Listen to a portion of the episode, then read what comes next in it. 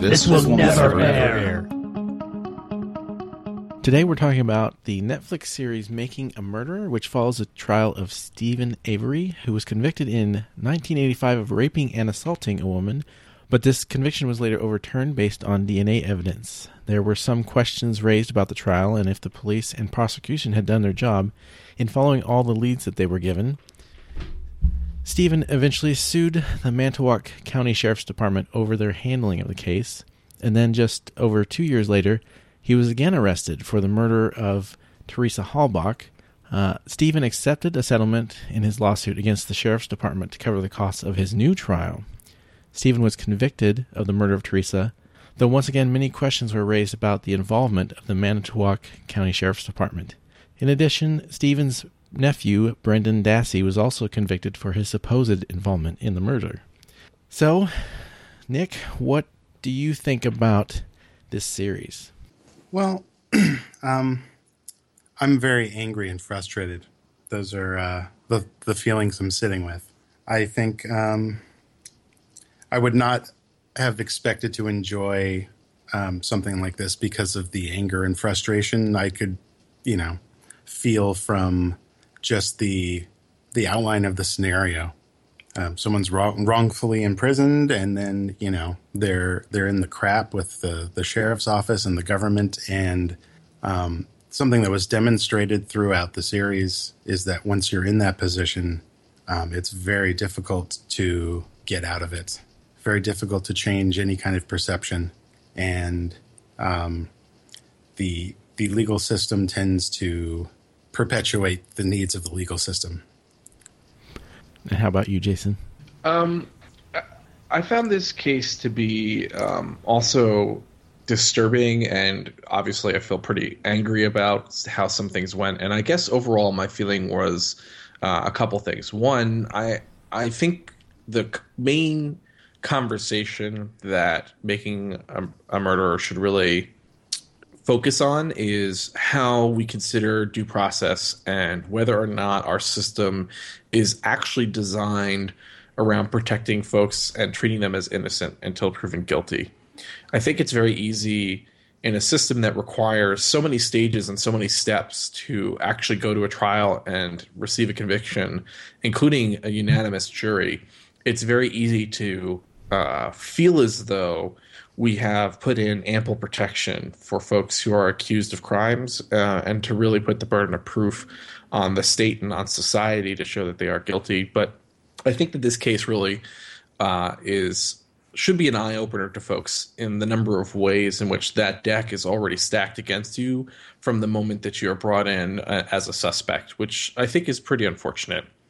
The other thing I kept on thinking about as I watched the series um, was really a comparison to Serial, sort of the other phenomena of true crime storytelling over the last um, few years. And I think there are a couple of interesting differences in the way that this story was presented that I think are worth kind of considering as well. First, because this was slightly more modern in terms of the time period, I mean, just a few years um, more modern than Serial in terms of when the events of the trial happened, there was substantial video, audio material, and substantial evidence which was made available to the documentarians that I think really changed the tone of the story because the structure of the Netflix show was really to basically walk through things in pretty much chronological order whenever they backtracked, it was because there were things happening in parallel. But even then, they sort of it was more like a when you read a novel with multiple characters where they'll switch viewpoints and sort of drop back to where we were um, when we last started following one hero and sort of follow the next uh, protagonist of the story hero i think in this case is a very loaded word but you know main focus of the story and follow them chronologically till we've met back together so because they had a lot of the recorded evidence from the trial itself, it was very easy for the narrators to sort of keep their voices out of it and use people who were involved in the story to provide context around what we were watching from the actual events that occurred. And, and that was something that really was lacking in Serial.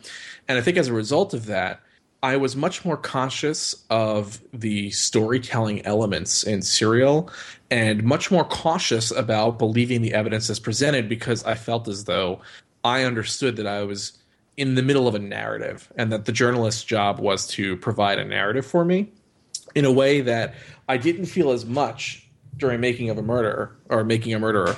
I didn't feel that narrative pressure, and I realized that it was not because that didn't exist um, by the end, um, but it was much easier to forget about because we don't hear their voices and because they had um, more materials where the evidence itself, or at least uh, the evidence as given throughout the events of the trial and the investigation could sort of speak more for itself. And, and I wonder if that is impacting the way that people process and understand this story.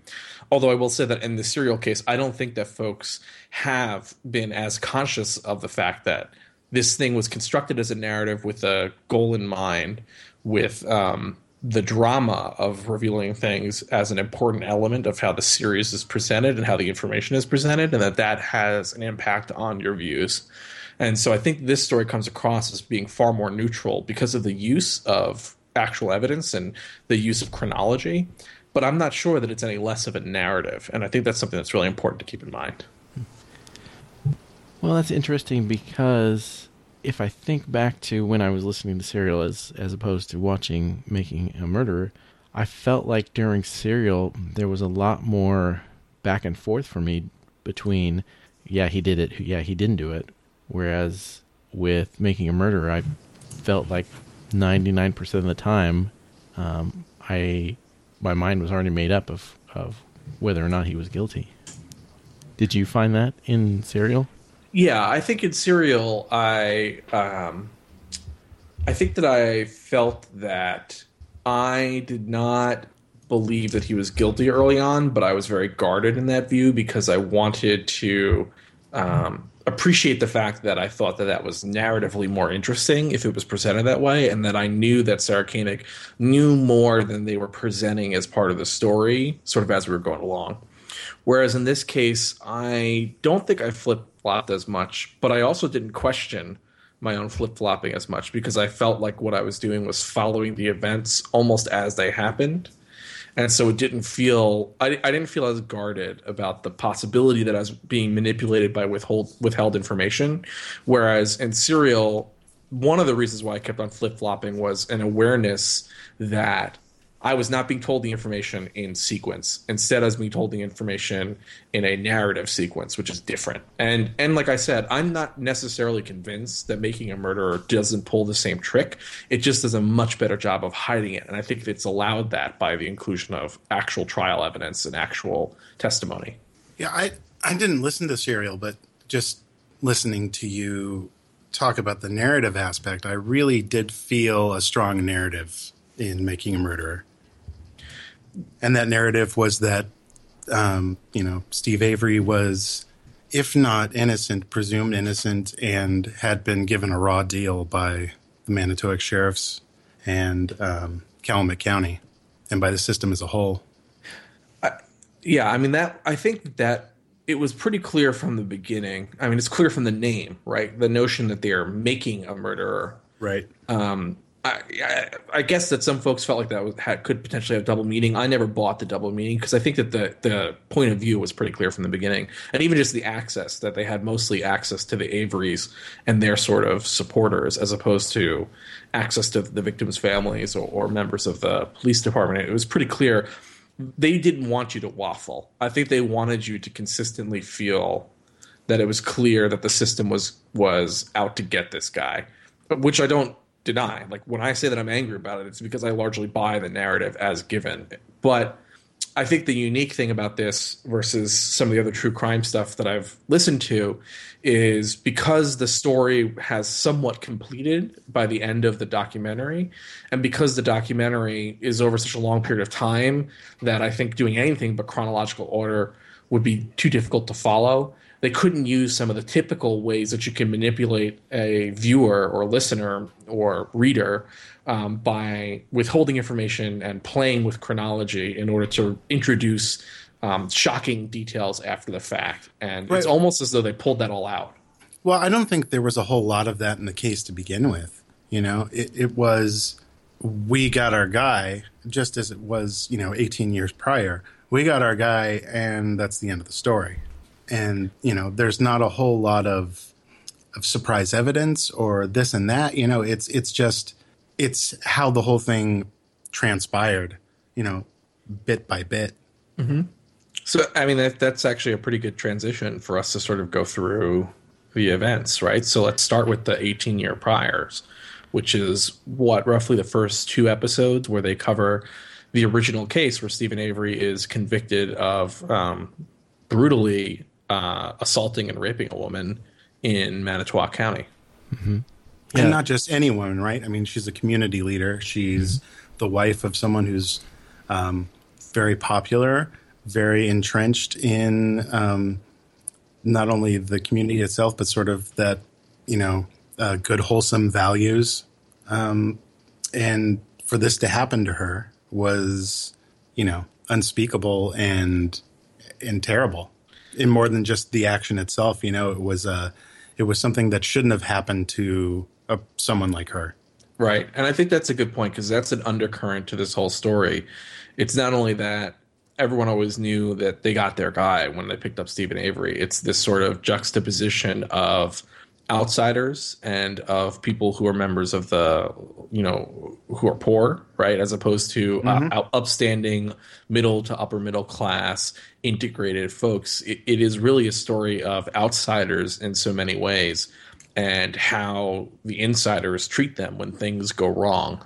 Well, you notice uh, uh, more than once, um, someone in an official capacity refers to um, the Avery compound.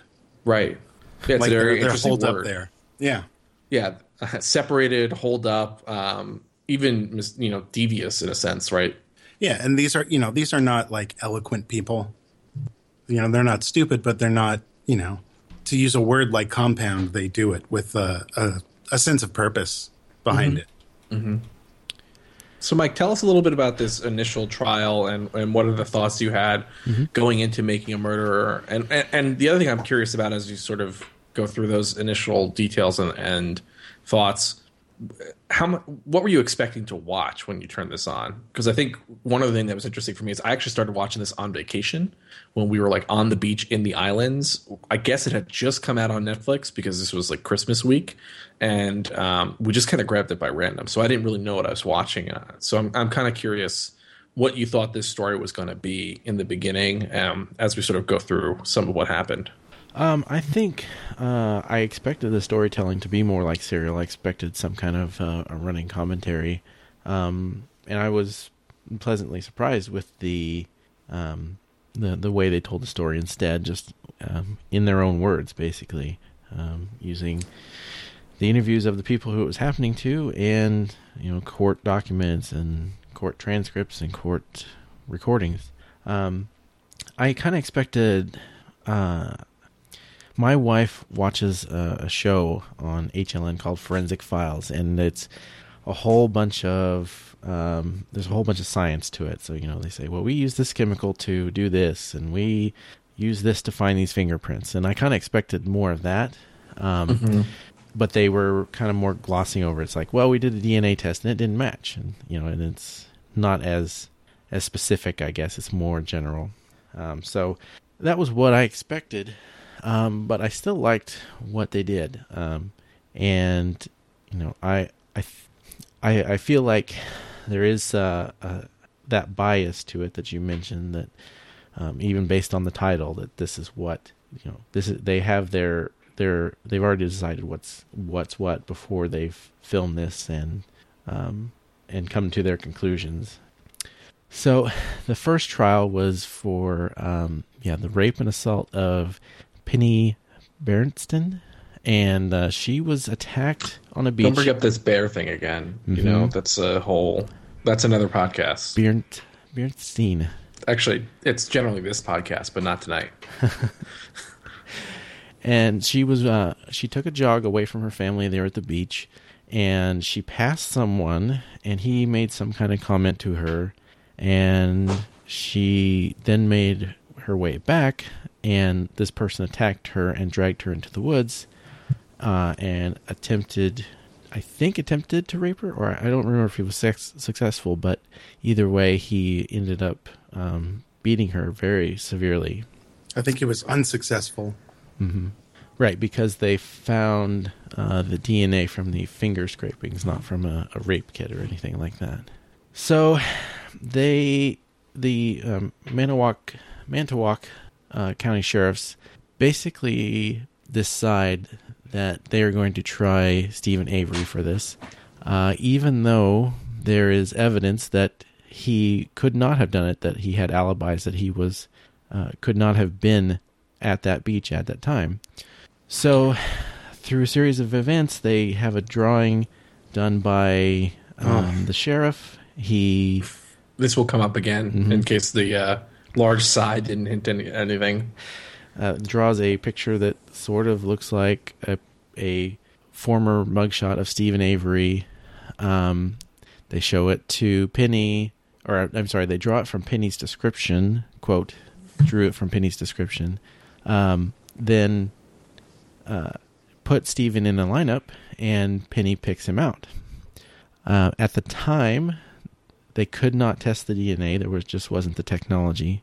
Um, I think they could test maybe blood type or something like that, Yeah, they could test blood type. and those did match. But- Interestingly, um, they they did match this time. I should we should say. It was the alleles, right? It wasn't a blood type test. Uh, I'm mixing up my timeline a little bit, but uh, it at the time, what little blood evidence they have, which is far less um, competent or or has less certainty than than DNA, did did supposedly match up. One of the things that will come up later in the story is that that was in fact processed incorrectly. Yeah, so um, I'm looking at the transcript. There were two. Uh, yeah, they found three alle- alleles. Yeah. Two of them matched Stephen Avery in the victims, and one that didn't match either of them.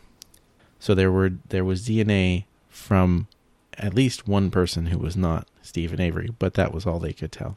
So Stephen gets convicted based on this evidence. Um, he did have he, they had his mugshot because he had did have some prior uh, problems. He um, actually was convicted of burglary in 1981, and then he was later charged with animal cruelty for setting a cat on fire, which got his probation revoked.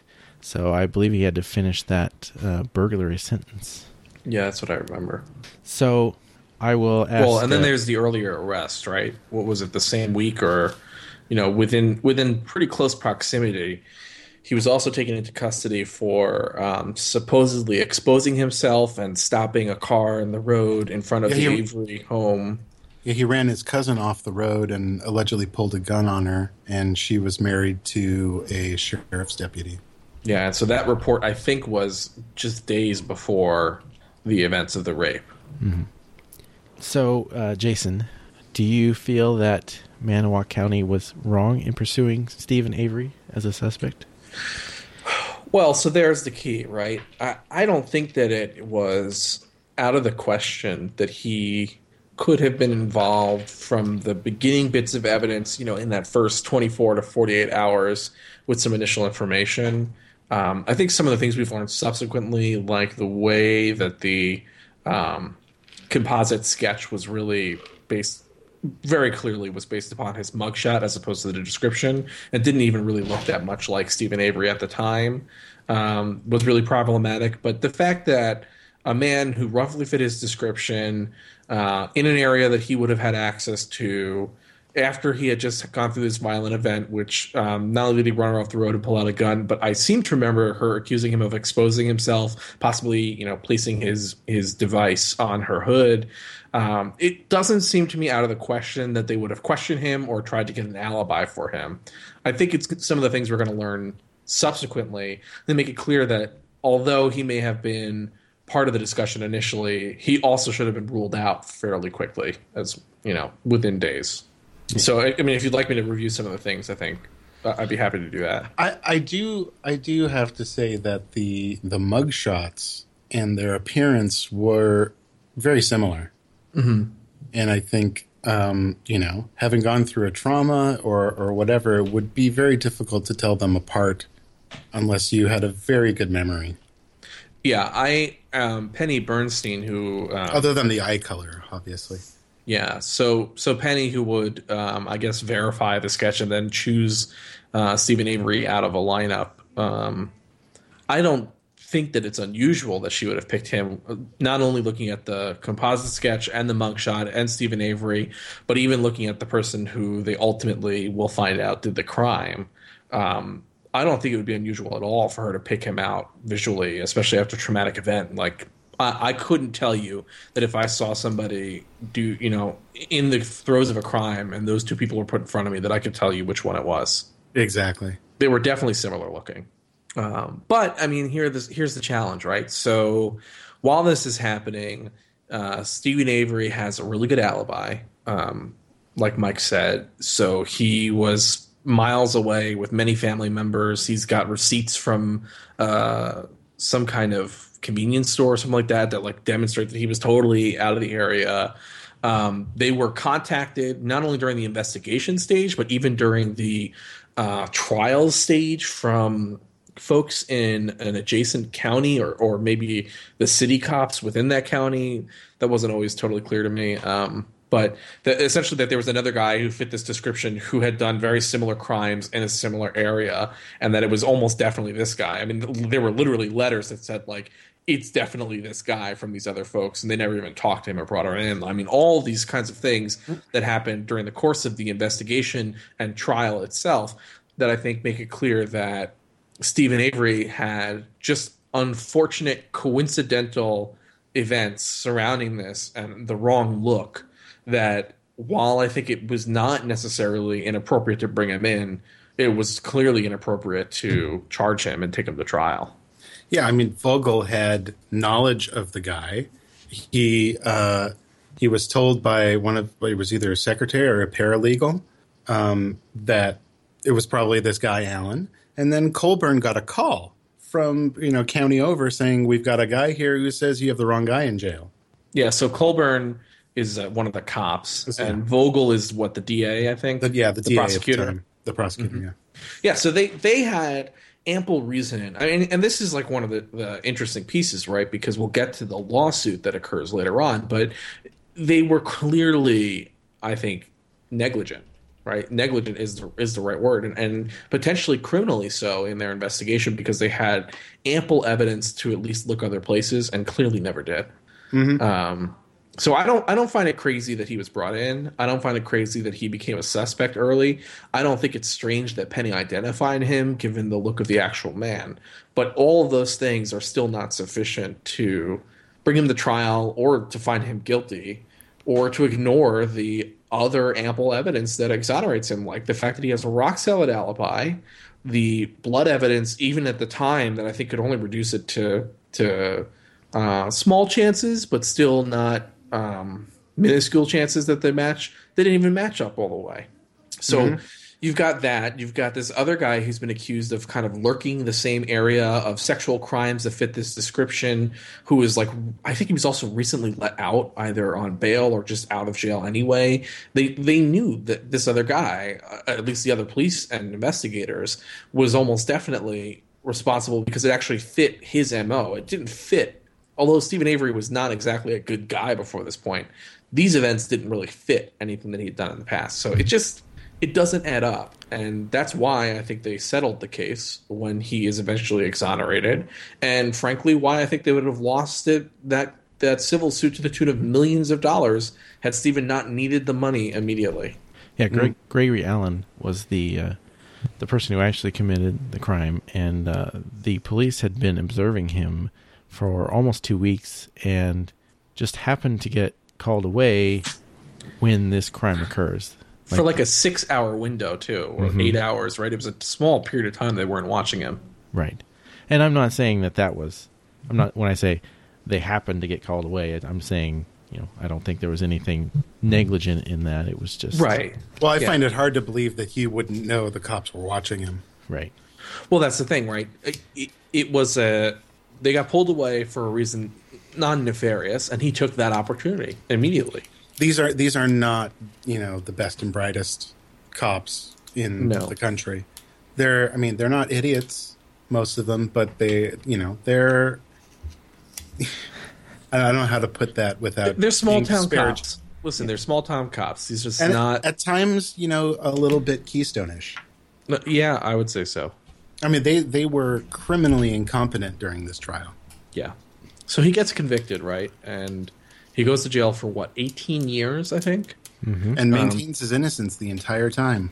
That's right. And um, eventually, the Wisconsin Innocence Project picks up his case because they find out that there was physical evidence collected that could now be DNA tested with the new information. They do the DNA test. It's clearly not a match. He gets out.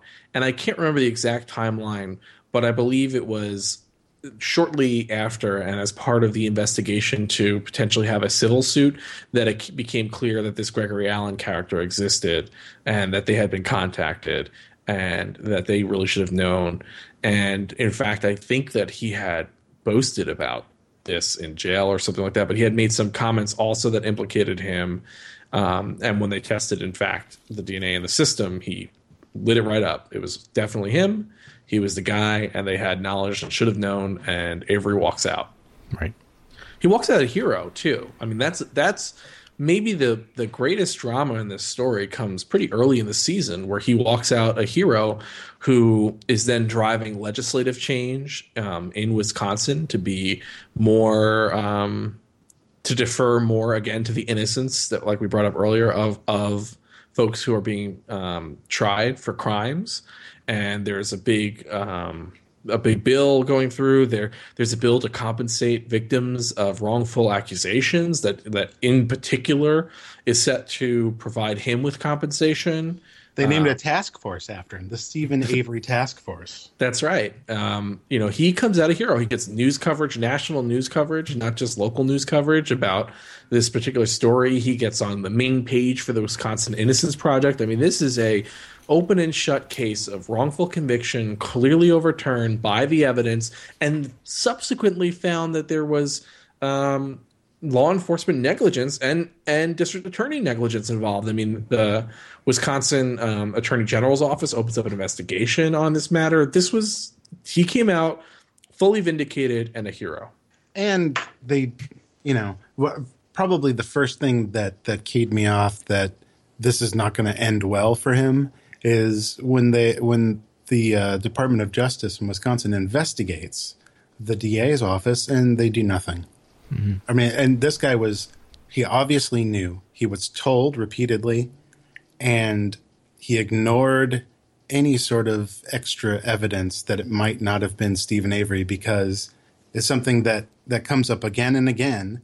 Are are these prosecutors? Is the system focused on finding the truth, or is it focused on trying to find a conviction? Well, and worse than do nothing, I, I, I actually want to. I'll take umbrage. They didn't just do nothing. They had an affirmative finding of a lack of negligence. They didn't find that something went wrong and then Right. put any sort of meaningful punishment or change. They literally said, "Nope, we did everything the way we were supposed to do it. There was no wrongdoing by our officials in this scenario." Um, the other thing I think that's very funky that you start to see here, and this is one of the benefits I think of having so much public material on the case, is we get to see the police and the DA at the time of his release talking about the events of his release. And the thing that was so bizarre is how many of them stuck to the allegedly about his innocence and actually Right? continued to main, maintain his guilt or at least potential guilt and refused to acknowledge that he had not taken part in that crime even as the victim herself embraced him Yeah, the uh, the guy who drew the picture, Mm-hmm. Gene Kusche, he he above all just seemed Unreal. really, really just he could not fathom the idea that Stephen Avery wasn't guilty. uh, he's got that framed on his wall He was so proud of that picture he drew. Yeah. I've never seen anyone more proud of a crappy drawing than that guy was of of something that was obviously based on a mugshot that they had on file and not on Stephen Avery's current appearance. Right. Well, and his pride does not diminish at all when it becomes blatantly clear that it was one of the key pieces of evidence that sent the wrongfully accused man to prison for 18 years. Yeah, he Like- just kind of I don't think he's guilty. Yeah, like like there was no sorrow, there was no remorse. Um, there was in fact a maintenance of the belief that they had not only done everything right, but had gotten their man. in almost a sense of like Stephen Avery was guilty of this even if he wasn't physically there, even if he never touched her or looked at her, Stephen Avery was guilty. He his existence is a guilty existence. That was the way that they made me feel, and it in fact colors my viewpoint of the next trial, which is why it's so important.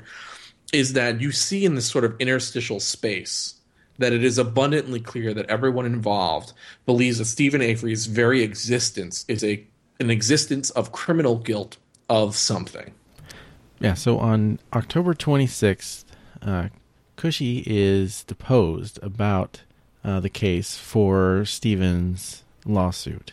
And they bring up the sketch, and he has had that sketch in his office for 20 years. So that includes the two years since Avery got out of jail, was exonerated. And in that deposition, he questions if the DNA evidence is actually correct. Then, five days later, Teresa Halbach disappears. So Teresa Halbach is the woman who Steven Avery will eventually be um, accused of and um, convicted of abducting and then murdering. And she is an Auto Trader magazine employee. I'm not sure if she was full time or contract or something, but she basically heads out. Uh, and this was in, in what the 2005 is that about right? Mm-hmm.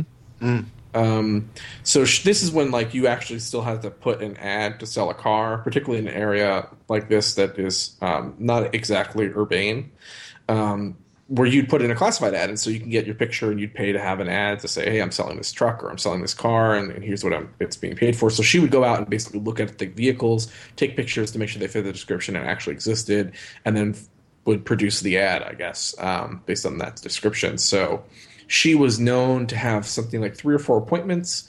Um, the last one being with Steven Avery, who was looking to sell some kind of truck.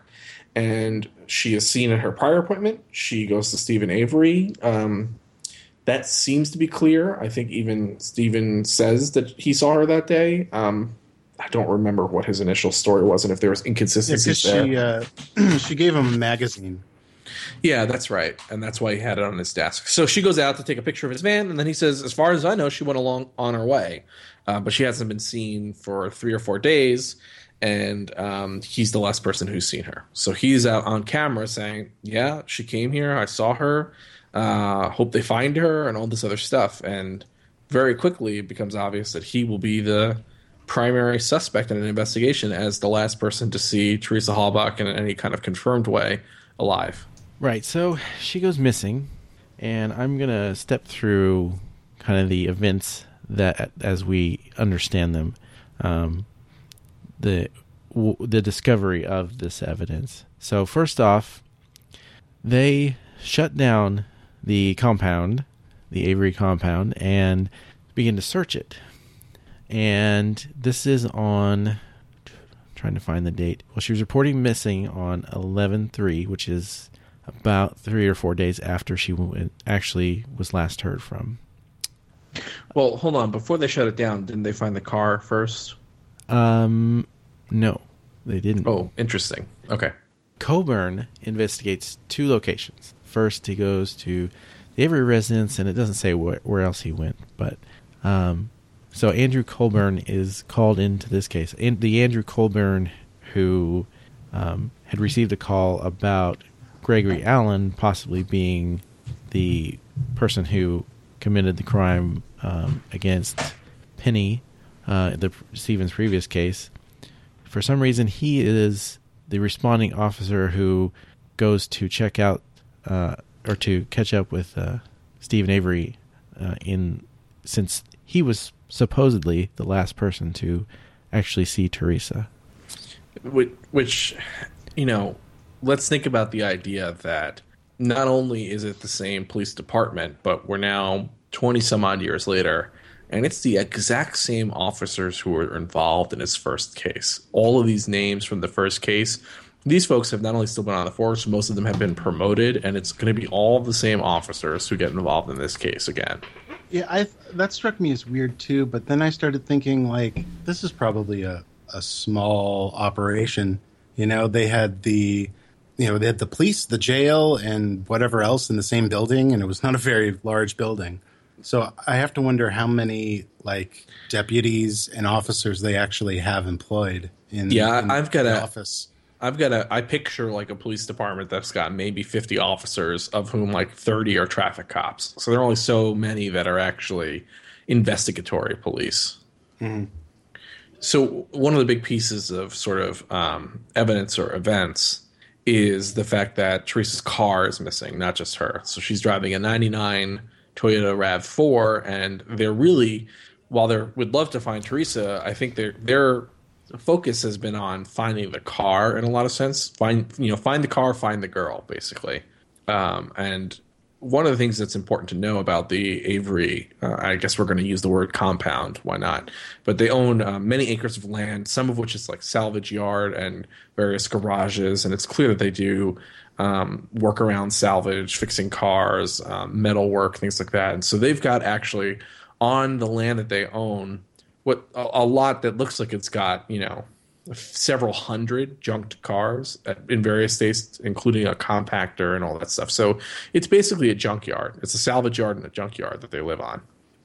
Um, so it's not an inobvious place to look for a car of a missing person, especially someone who's seen there to, to kind of want to go through those vehicles. Uh, That's, I mean, there's there's probably no better place to dump a vehicle where it just gets lost in the stacks. That's right. Yeah, they're in the middle of no one's near them, right? Like if you do a scan out of this area, it's in the middle of, of nowhere. It's just you're on a, a country highway, and then all of a sudden you see um, some trailers and mobile homes and some traditional um, homes that are you know detached homes, and a junkyard and salvage yard and other uh, buildings behind. You know, like you see all over. Uh, more rural United States, right? This is where they live, in the and most of the family lives in these homes out in the front, and they work uh, the land behind them. So it's it it is like the it is where you would ditch a, a car, right? It's like there are hundreds of cars. You're never going to find it. They're all junked. Many of them It- get compacted. This it's is where you dump, dump a car, It's the yeah, it's the rural version of uh, dumping a car in the airport parking lot. right? I- exactly. And according to something I'm reading, their scrapyard was 40 acres and had more than 3,800 cars. Yeah, so I mean, this is just a a huge area of land that is primarily empty, um, and then has this large industrial area that is just stacked with cars. Uh, you know, I'm trying to picture like the the zoom out of the cars. I mean, there's like a quarry on the property, but like we're talking eight, nine, ten rows at least of cars that go back with a few hundred cars probably in each to get to that 3,500. It's huge. So, and then if we look at the Averys themselves, to me, they're kind of a group of people who struggle with uh, emotional intelligence, I guess, in that it's pretty easy for them to get themselves in trouble. Mm-hmm. You know, they they they're very reactionary. They they definitely Strong tempers. don't exactly think things through before they do them. I I mean, I'll come out and say all the mean stuff we want, right? Like in a lot of ways, if you picture the stereotypical sort of um, more rural, white trash kind of family, right? Very, very blue collar, not very intelligent. Family is very close knit and separated out from everyone else. It, it kind of reminds you of like the stereotypes of gypsies, let's say, you know, like all these things that I think, you know, for me, especially like growing up in the Northeast, they're not really even stereotypes that feel modern to me. But that that is sort of this family. Like if if it were hundred years ago, they'd be the moonshiners, right? Nowadays, they're the people you think are probably cooking out meth in the back. Like these, this is the image of these Yeah. people, right? Like these are the rural meth heads. These are the people who get themselves in trouble who are, you know, have the kid who's lighting gasoline tennis balls out back. Um, well, and it's like you said earlier, they were they are the other, and right. in in that community, they are not only just sort of socially um, apart from everyone else, but they're physically apart from everyone else. They have a lot of land. They're obviously doing okay, you know, um, because they're they have clothing and they have you know like they're making a living. Um, they're very tight knit. They all live, you know, together on this property, and I, I get the feeling that they're not very tolerant of any outsiders, either No. just just by uh, being suspicious or uh, being burned in the past, or you know, they they're living by a different sort of set of cultural rules than the rest of, of the county or town or whatever it is. another way to think of it is like they are what Duck Dynasty is pretending to be. right? I mean, honestly, like like the, the Duck Dynasty is like a bunch of rich, rich guys who didn't even have beards before the show started, and they're like they're pretending to show a vision of a particular culture, and they they are the art imitating the Avery life, the non glamorous actuality of being rural and poor. Although their compact compound and business and all that stuff was valued at some point in the show. They they mentioned like it was worth millions potentially. Yeah, um, I, I, think but, um, his dad. You know, I think he was doing pretty well. Yeah, especially I mean, for the area. And and the reality is, for them, doing well meant we have enough land that nobody has to come bother us unless they're going to give us money to do something. We do what we think is honest, hard work, and get the hell out. And Perfect. we yeah. have the money to do that, and our family can do that. And if you're not in, you can get the hell out. Yeah. Should we bring up the fact that Steven Avery has an IQ of 70? It is revealed as part of the details of the first trial that he is not the sharpest tool in the shed. I remember for sure his nephew, who will come up, has an IQ of 69 or 70 but Steven Avery's was not much higher than that. Uh, yeah, they said seventy. I'm pretty sure. Yeah, his first public defender. The mm-hmm. and and you know the another thing maybe I should just say is there are very few likable people in this entire series. Um, from the defendants to the prosecution, there are. It's just I I did not like almost anyone that they interviewed except for a few of his defense attorneys. The first yeah, one being right. Reesa Evans. She was I love very her. earnest, and um, she really seemed to care about Steven getting a raw deal and justice, and wanting to make sure that things were right and to get to the truth. And I think um, the few people who exist in this series that believe in that were the only likable people yeah, this is not. You're not going to relate to Steven Avery or his family. Not the plight that they go through, not the lies that they lead. They're not glamorous. Uh, they're not enviable. They're not. Um, they're not fighting for, for some greater cause that you're going to get behind. You don't see yourself in many of these people, and you wouldn't want to. Um, and that's that's that's the folks who we're supposed to be rooting for on the other side, on, on the cops and the district attorneys, and and to some extent some of the defense attorneys, which we'll get to, um, not all but some, these folks instead are deplorable in a lot of senses and are everything that you're hoping people in those kinds of positions are not. They mm-hmm. are vindictive. They are um, they take things very personally in their work. They are not interested in protecting um, anyone except for people who they directly relate to or are in their circle of influence and friends. They are um, not seeking truth, most importantly, and, and, and, not interested in the truth. And above that, they they carry an inordinately high amount of hubris and power, um, which I don't think are disconnected. No. What about Steven Avery's mom and dad? Did you find them likable? I felt very sorry for his mom. I felt she, a lot of sympathy. Yeah, she's really just you know like her her family's being torn apart, and um, her son in jail twice, and her her grandson in jail. And you know, it's it's a giant nightmare. It's everything you would hope would not go wrong in your life, and I feel terrible for her. Yeah, they they I think are very sympathetic characters in a sense, and I think we talked about this where we said you know the dad who owns all this stuff is probably doing pretty well. You get the sense of um, something I think we all fear, particularly if we if we reach personal success, which is that like this is going to be the peak, and future generations of my family can only be a dilution of the success and happiness and experience we have. And I would say that I think that steven Avery's parents before all this started probably felt like they had done better than anyone would have thought and they were living the lives they wanted to live. They had their business, they had land, they had family, and they loved each other. And then they're brought through all these harrowing events. Um, and and subsequently, finally, not only is their son um, proven to be innocent, but he is now famous and a hero. He is everything that they the one thing that they were never going to be were sort of beacons in the community, right? These, like we talked about how isolated they were.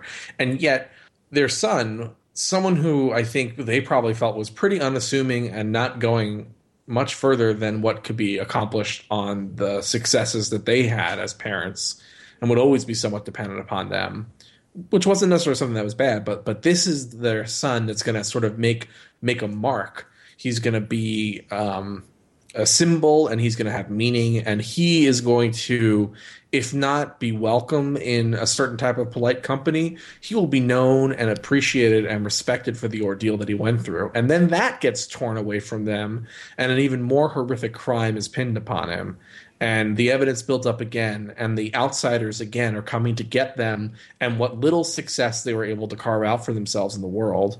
And they are clearly in deep pain throughout this entire thing.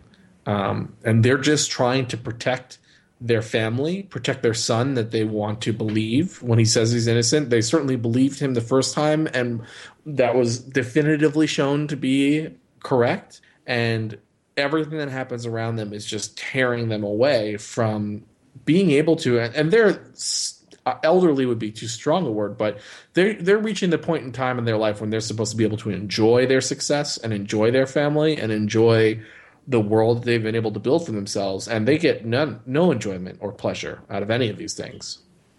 I think the most heartbreaking part for me uh, was towards the end when they go back into one of those big buildings and Steven's dad has oh god built yeah. a, a fish farm um, for his son, so that his son has, you know, basically has a future, and it's all interrupted by this trial, by the, these events. He he's trying to provide something for his son who's gone through this horrible thing, uh, some some normalcy, and uh, it never comes to fruition.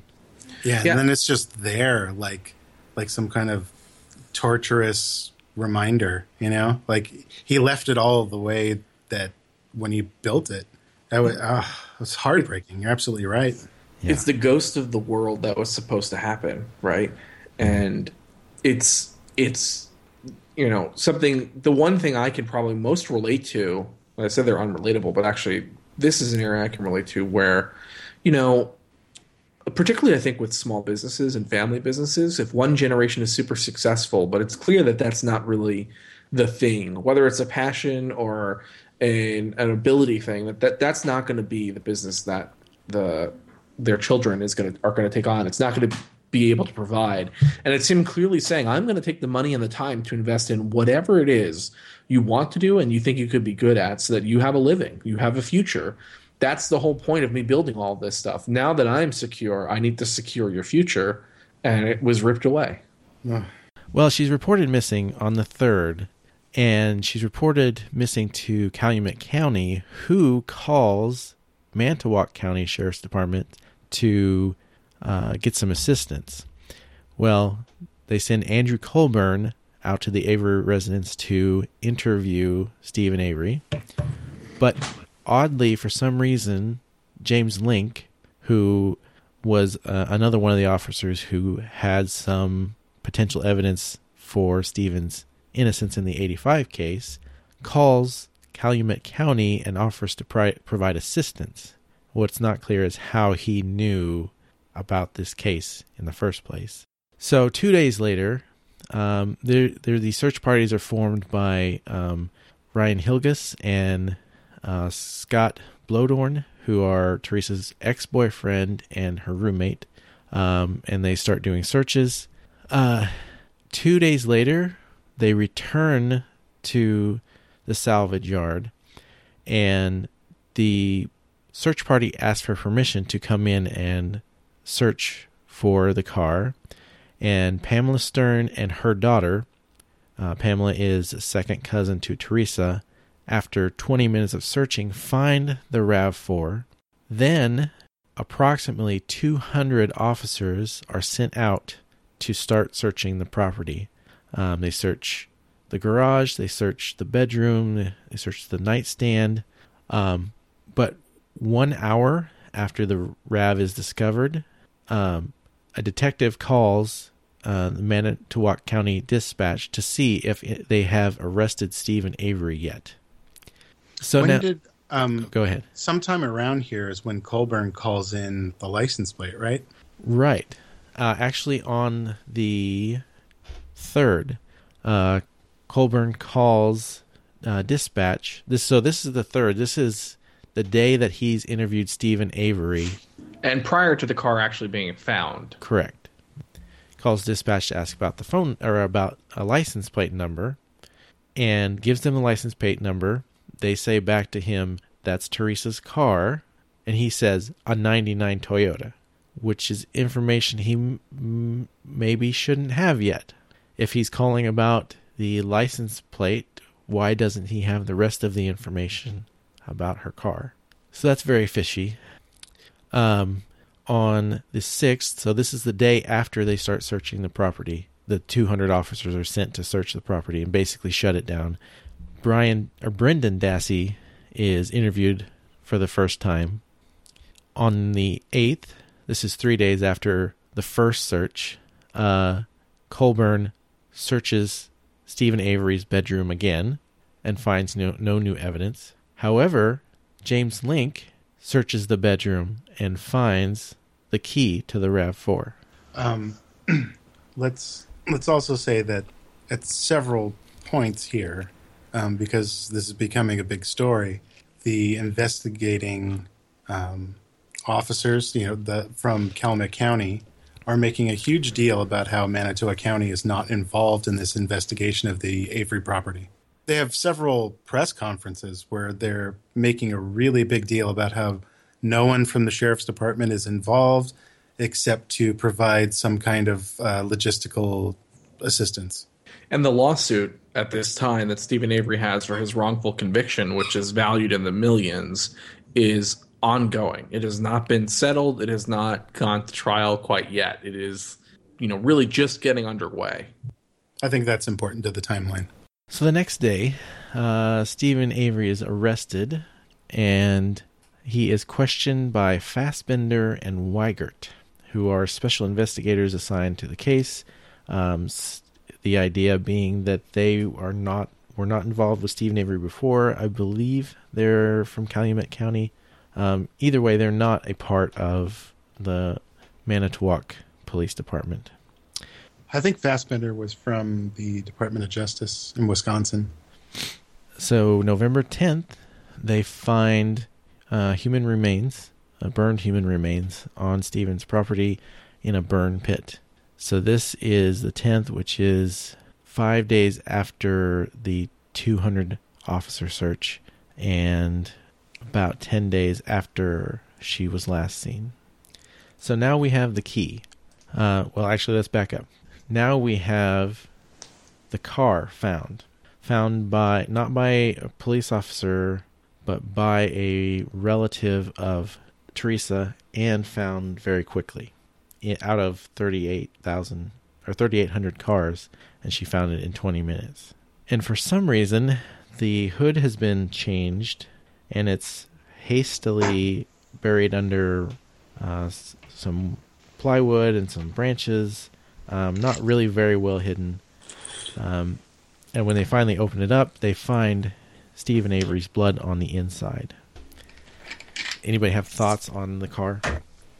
I have lots of thoughts on the car. um, I think it's you know if you're looking like we said earlier, if you're looking to dump a car, I mean, there's no better place. Um, I think some things factor into maybe some other third parties that should have been considered as suspects um, that were you know either live on the property or um, work there, and I think um, there's also a possibility that what actually happened with Colburn is he um, had himself a little illegal search of the property and called in the license plate, and then he told the family members where to look for the car. I think that's very likely. Um, one of the interesting facts they talk about is that morning the search party was specifically directed to go take another look at the Avery complex. So it was not necessarily like every day they were basically saying, "Where should we go look for the car again?" And the cops specifically said that day, "Go there." Um, plus, you have the Colburn calling with the make and model and the um, and all that kind of information earlier in the week. Uh, the fact that out of all the cars, she's directly targets this particular location, and the bizarre state that the car is in, right? Like none of the other cars are covered by branches or plywood of any kind, um, like anything else in the lot. And and frankly, it's incredibly silly to imagine that anyone would think that that conceals the vehicle because one, if you look around, it's the only one that looks like that. So if anything, it draws attention. But two, and this fact I think was stated multiple times, like there's a car compactor on the property. If you want to get rid of a car there, there are much better, easier ways to do it. That certainly anyone who who worked there, like Steven, who had operated it before, could have used. So it was very much a case of sort of it. Not only was the car in the best place to put a car if you were anyone in the area looking to ditch one and not have it be found, but the way that it was put away, it was it was more than hidden in plain sight. It was an eyesore sticking out like a sore thumb. Mm-hmm. Um, I will say about the compactor uh, that the problem with trying to use a compactor is you have to remove most of the fluids from a vehicle. For for example, the gasoline and the the uh, oil and, and, basically everything has to come out. And so, compacting a car isn't that easy. Um, and as a matter of fact, like the engine block is, uh, you know, made of uh, dense metal, and so it can't be compacted. Well, and you know, he pro- if if it was him, you know, maybe he was going to strip it for parts. like I don't I don't know. Like he he doesn't seem like a criminal mastermind to me, you know? So if he did do it and the car is there, like he's doing something stupid. This is a guy who knows how to strip a car. Absolutely. I mean, you know, like this is like it is it is practically the family business is a chop shop in a sense. So mm-hmm. it is kind of bizarre for the thing to be sitting uh, whole, right in position uh, w- within the first, you know, 150 feet maybe of the whole area. Like this is not back tucked in the corner either necessarily. It's not quite the first car you look at, but it's not tucked all that far away.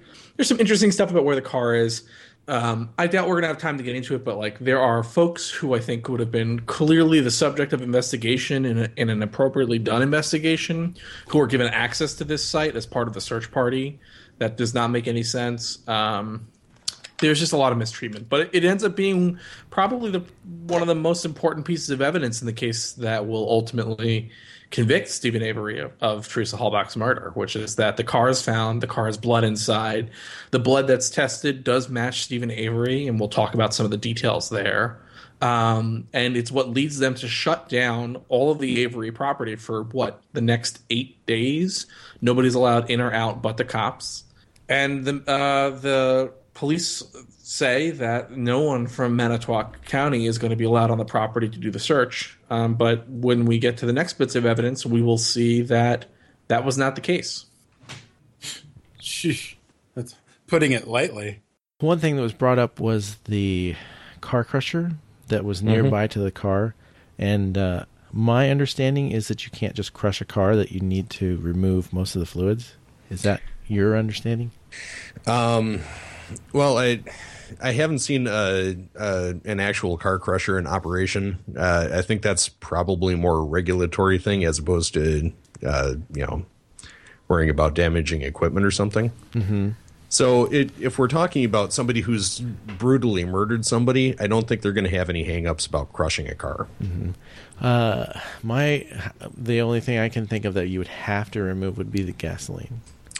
Uh, there, I mean, there's. I don't think there's really even all that much of a fire hazard in a car crusher. Um, just the just the other day, I watched a guy in a um, in a crane with a claw um, crush a suburban with a big steel block, flip it over, and then rip out the gas tank without draining anything. Hmm. So okay. So, do you have any thoughts on the car? Uh I I didn't see the the start of the series, so I, am a little confused about um, later on when they're when they're talking to one of the deputies uh, about the the license plate situation. He he called into the dispatcher and verified the the plate number. Mm-hmm. Uh, I was confused about why it was relevant if uh, or for him to be uh, making that call when looking at the vehicle. Because he wasn't supposed to be looking at the vehicle at that point. So was was that supposed to be at the at the start of the search? It was two days prior to the vehicle being found. So it Ah. was like on the third or something, and I think the vehicle was not found till maybe the fifth or sixth. Okay, yeah, that that definitely makes more sense. Yeah. Yeah, Were um, the plates on the vehicle when it was found? I don't think so. They found them strewn it's- through the yard or something. The front plate is not on it in the in this picture, and uh, front plates are required in Wisconsin. Thank goodness we have a a uh, Wisconsin uh, motor vehicle Right? plate ex- expert. That's right.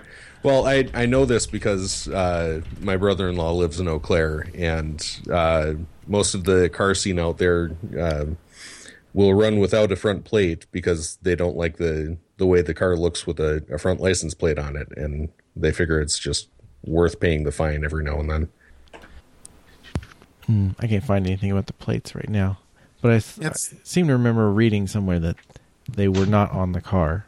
Uh, definitely the front one wasn't. I can't remember about the rear one, but they did find the plates. They were recovered. So they were, What if I- not on the car, they were on the property. Yeah, because what I recall is when they played the tape of um, the lady who found it calling it in to dispatch, and she was transferred to someone, and she had to read off the VIN number.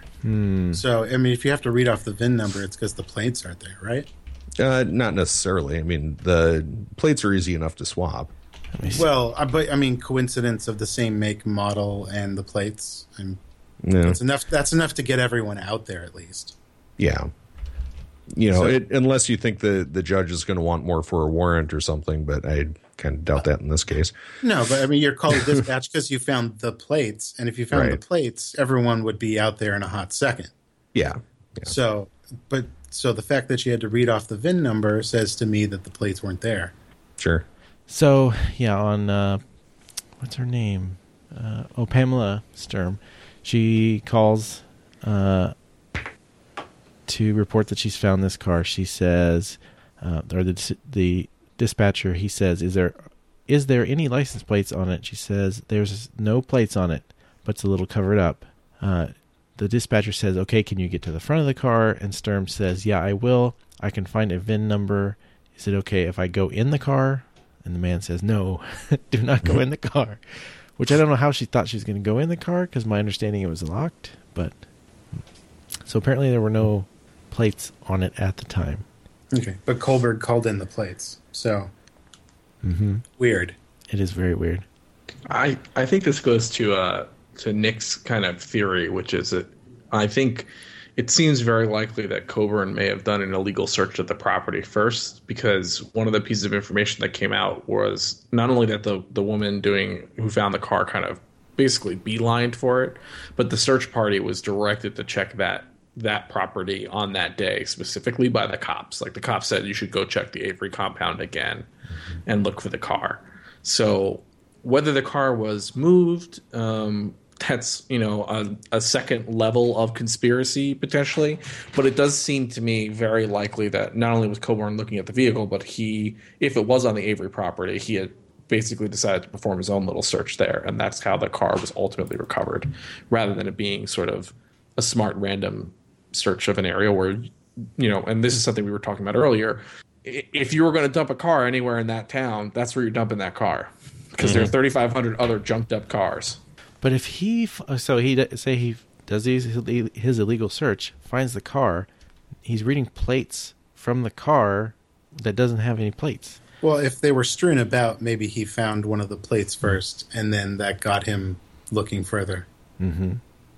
Uh, one of uh, either Steve or maybe it was his was his brother Chuck said they saw some headlights or taillights down there. Mm-hmm. Well, let's move on to the key, which was found in Steven's bedroom after five, six, seven, eight searches, and found by Detective Lenk of the uh, Manitowoc County Sheriff's Office, not uh, a Calumet County uh, officer. Well, the, yeah, but one of them was present who was not watching them at the time. Mm-hmm. Yeah. Yeah, uh, they found it while he was out of the room, right? I'm not Or- sure if he was. or he He was at, writing, at least looking at looking the other direction or something. He was writing a report or something, maybe. Yeah. Mhm. Mhm. And uh, they find from from what the uh, show said, they found Steven's DNA, but did not find any of Teresa's DNA on those keys. Or any other DNA. Right. Yeah, I, I was going to say it, I recall it being no other DNA on the key.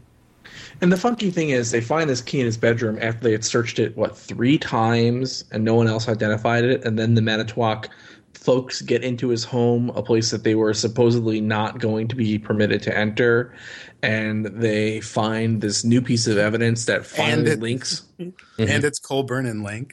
Right, it's it's the two guys who are most involved in the previous crime that we keep bringing up with all these other crazy things that they're doing, and they find this key, and it's the only thing at this point in time that definitively links an Avery to the vehicle, other than the vehicle being on their property, which is admittedly a junkyard and chop shop for 3,500 cars already. Yeah. Uh, what was the what was the year of the Rav Four? Ninety nine. Oops. I can spell today. Yeah,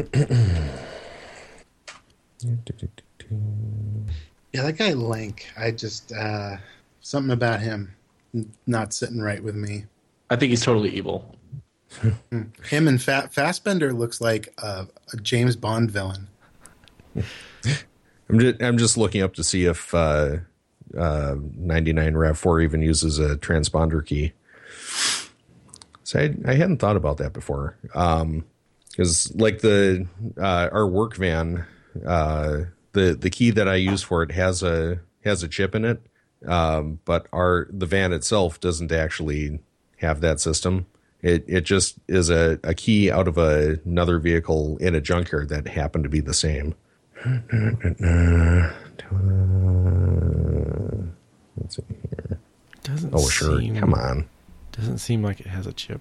Yeah, it looks like uh, they started using them in 2006. So, I mean, it it's possible that's even you know just from another Toyota. Well, it had her keychain thing on it too, though. Oh, right, right. Okay. So it was. I think we can confirm it was definitely her her Sure. key that she had when she Yep. came on the property. But no, none of her DNA. Right. Mm-hmm. Mm-hmm. That's insane. It just fell off. Well, it's like how, how much do you have to handle a key to get your DNA on it and remove somebody else's DNA who owned the car and operate it every day? Like that just Yeah. doesn't seem like something that happens through some kind of natural process. And like, look at Steve Avery's house and room. Like, Yeah. you go within five feet of that place, and you've got Steve Avery's DNA on you. So to give you guys a picture, since we're uh, currently um, in the theater of the mind, it would not be too far stretched to say that Steven Avery was well on his way to an episode of Hoarders. Although, did uh, did we have any pictures of it before it was searched? Because maybe he had a whole bunch of really awful crap in neat piles. Yeah, we had the those those first officers who came through, uh, who were videotaping, who Okay. uh, had already convicted him. Yeah, they were making uh, nice little fun comments about how much they love Steve Avery. Uh, No bias. no, no, of course not. Well, it's, I mean, like the, um, I'm probably jumping ahead a little here, but the uh, closing statements from the the prosecutor. Might be. Yeah. The well, it, it kind of ties in the whole. Uh, a reasonable doubt is for an innocent person. Mm, okay, not really sure that's how this actually works. No one is likable. Yeah, I'm trying to find the uh, that part where they're going through the house videotaping. Not having any luck. Uh, I can't remember the exact phrase she said. That She like looks at it, uh, some kind of invitation and says, "Well, he's not going to make it to that," or something like that. Yeah. I think that may have been Innocence Project event or something like that. Um, yeah. But yeah, so so they find these keys. That's pretty messed up. There's this blood in the car, and I think we should probably insert sort of information from future stuff about the evidence as we talk about it. So the blood found in the car, there's some question as to whether or not. Well, first of all, it's only Steven Avery's blood. It's not Teresa Halbach's blood anywhere in the car. There Uh, are some I, I thought the blood in the cargo area uh, was supposedly hair. hers. Yeah. Yeah. Right, but I think that the blood itself was still his, not hers. But I, I mean, I could be remembering that wrong. Um, and so there's question, right? So how does Steven Avery's blood get in this car? One of the most damning things that happens throughout this case is that we find out that the blood that was taken for Steven Avery's exoneration, that is now in the evidence of the previous uh, trial for Penny Beerntsen's uh, assault and rape, not only has the seal been broken on his blood, um, just in sort of like the styrofoam uh, case that the vial itself is held in, but the vial itself has a clear, clear um, hole on the top in the rubber stopper that looks like the same hole you'd get from a f- reasonably large gauge needle being pressed through to extract some blood. So the chain of evidence on his blood is clearly broken, um, and in the possession of none other than Manitowoc County, who are the folks who are doing this processing. So I think that for me, um, putting aside the fact that, like we talked about, the unfairness of their treatment and the presumption of innocence, and that these guys were um, even skeptical of Steven Avery's innocence after he was exonerated from the first crime and all this other stuff.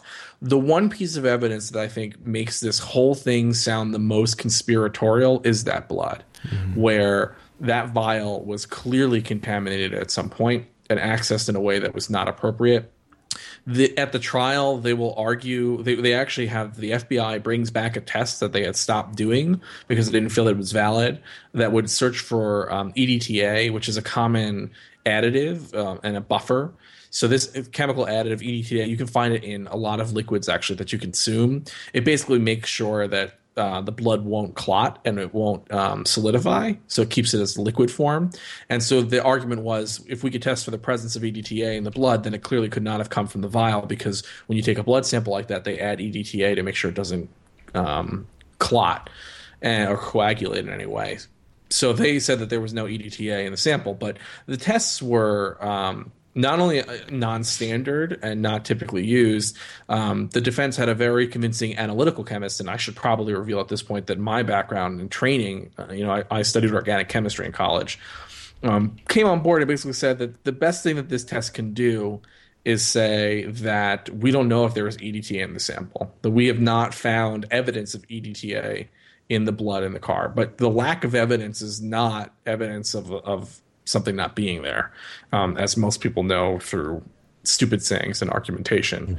but but the reality is like the chemistry test can only basically say was there enough EDTA in this sample that it is blatantly obvious there's EDTA, and there's no real evidence that the test that they were using had appropriate levels of sensitivity to detect EDTA at the presence that you would expect, um, and all these other things. So essentially the blood ends up looking like it could not possibly have been planted from the perspective of the jury uh, until you see this other witness who basically says it, through technical terminology that may not be as convincing the fbi is full of shit on this particular piece of evidence so and a lot of the, I mean, the other blood that was found, there was a lot of suspicions around how that was handled too. yeah th- this whole So- thing was not done well and if you're looking for a conspiracy about this and the belief that he was entirely actively set up the blood is the place to start But I Yeah, and think the, there's there's so much suspicion and just things that don't make sense, things that don't add up. People doing what they would never normally do in the daily course of their jobs. That it it should be enough at least for a mistrial. You know, I, Mm-hmm. I just I don't I don't understand how the judge allowed so much of this to go go through. Yeah, yeah, and I, I mean, you, setting aside uh, any conspiracy, the uh, the person from the FBI lab that th- did the test just seems incompetent. Uh, talking about how uh, he could state with uh, what do you say scientific certitude that the uh, that the third sample that he didn't test also did not contain EDTA. Right. it it was total insanity and of Yeah. course my other background is in statistics right so i'm sitting here watching this thing as a not an analytical chemist per se but someone familiar with the the tests that they're doing, and, and like I could have I could basically tell you what tests they probably did, and I've run those machines. And now what I do for a living is analyze data. Listening to this was just mind blowing. Well, I mean, just even like logical, rational mind would not say, "Oh, I'm convinced that this thing that I've never looked at is something." You know, like how would you not even question its existence? It, it's like the classic thing where he's just trying to make the prosecutors as happy as possible because that's clearly his job as a witness for the prosecution, as opposed to actually playing the role of an objective expert. Okay. Hmm. So bad. So the the uh, blood in the so yeah they found her blood in the back in the cargo. Did they mention that in the series? I don't remember them saying. I, yeah, they, they I were remember talking about how that. it could only be caused by um, hair, the way that the blood was smeared. Yeah, the the only way it could have gotten there is uh, from blood soaked hair being dragged across the, the trim in the the cargo area. Well, let's move on to them finding the bones on the, the property. And there's uh, that night, I believe the night she went missing, the Averys had a bonfire. Um, and the police department is claiming that is when those body parts were burned. Another kind of sign about the type of people that we're talking about here with the Averys is the fact that it was, you know, very typical for them to just start burning rubber tires in their front yard. Right. Like this was this at no point did anyone express any sort of like strangeness that nine o'clock on like a Thursday or something like that. They would just start burning tires up in the front yard. Let's have a bonfire! Woo! Yeah. I mean that that's what's going on here. So Let's um, get the golf cart and pick up a bunch of trash. And then you just cruise around the front lawn, and oh, there's a cabinet, and here's a seat, and here's a bunch of tires. And, and this is what they found, right? All those things are in the um, in the bonfire, They're including like- the bones of Teresa Halbach. Like real life Heathcliff. Um, there's some evidence that's brought to light later that the bones may, in fact, have been moved from a secondary site in a quarry on the property. I'm not sure that that ends up being all that consequential, um, but Teresa Halbach's body was clearly on this property and clearly disposed of in some way uh, in this fire or in a fire because the bones are burned and it's in the fire pit where these uh, fire took place and it's discovered on the property. I think during that initial eight days. Is that correct? Um, That, that, that was one of the first things they found, right? Didn't they find that before the key? Uh, doo-doo. I think that's what caused them to shut down the whole property. let me see. Oh, that caused them to shut down the property was the Rav finding the car. Uh, bones were I'm trying to recall if this was actually from Brendan's testimony a few months later that they ended up going back and checking the fire pit, or whether or not they found it during that initial search. Either time that they may have found it, does anyone have anything else to say about sort of the presence of the bones on the property as part of this bonfire? Well, according to this timeline, um, I found on Reddit, so you know, who knows? um, they find the car on the fifth. They find the bone fragments in the burn pit on the eighth. He's arrested Okay. on the ninth, and then they find the key on the tenth. So there you go. There you have it. Um, so the, the burn pit was the thing that that really just sealed it for them. Right. Well, and and you would think in a in, you know in a murder case, murder case, finding the body is probably up there with finding the weapon as the most important um, turning points in an investigation. So Steven Avery is brought into custody. He's clearly the prime suspect at this point. He's charged, um, I believe, and we've got the key, we've got the Rav, we've got Bones on the property. He's the last person to have seen her. He's maintaining his innocence, no surprise, and doesn't really understand what's happening. Assumes that it is a conspiracy again. He decides to settle his lawsuit with the Manitowoc County for four hundred thousand dollars, which he will be applying to his defense fund, so that he will not have to use a public defender like he did in his first case. And he gets two very competent attorneys to take his case. And I, I would say if there's one bit of light. I mean, we talked about the like who exactly is sympathetic, and we talked about his parents as sympathetic, but um, sort of if anyone's going to take on, I think the mantle of her- heroism in this case, it would probably be these two attorneys who um, will are recommended by Steven Avery's civil attorneys, who actually were also quite good as well. Yeah, you know, his civil attorneys were. I mean, they really did a lot of work. Yeah. So his civil attorneys, who we're going to sort of, I guess, forget about on this because it, we're not really talking about the civil case. They they seem to be quite good, and they put him in touch with these two um, attorneys for his actual defense, who I think do a pretty credible and very competent job and are clearly on their client's side from day one and trying to get him both a fair trial and understanding the mistreatment that he's had and, and put up a heck of a defense. So I, I think they were very good, very Yeah. very good. This is, I think, again one of the most depressing parts of this story is he had excellent attorneys this time around, and you see that both in terms of their direct interviews with documentarians, but more importantly, you see this in the courtroom where I think they do a very good job of working to acquit their client. Yeah, well, you know, a lot of cases are are made and broken by the judge, um, and that was that was something that was very disheartening for me to learn when I was on, I was thinking about going to law school.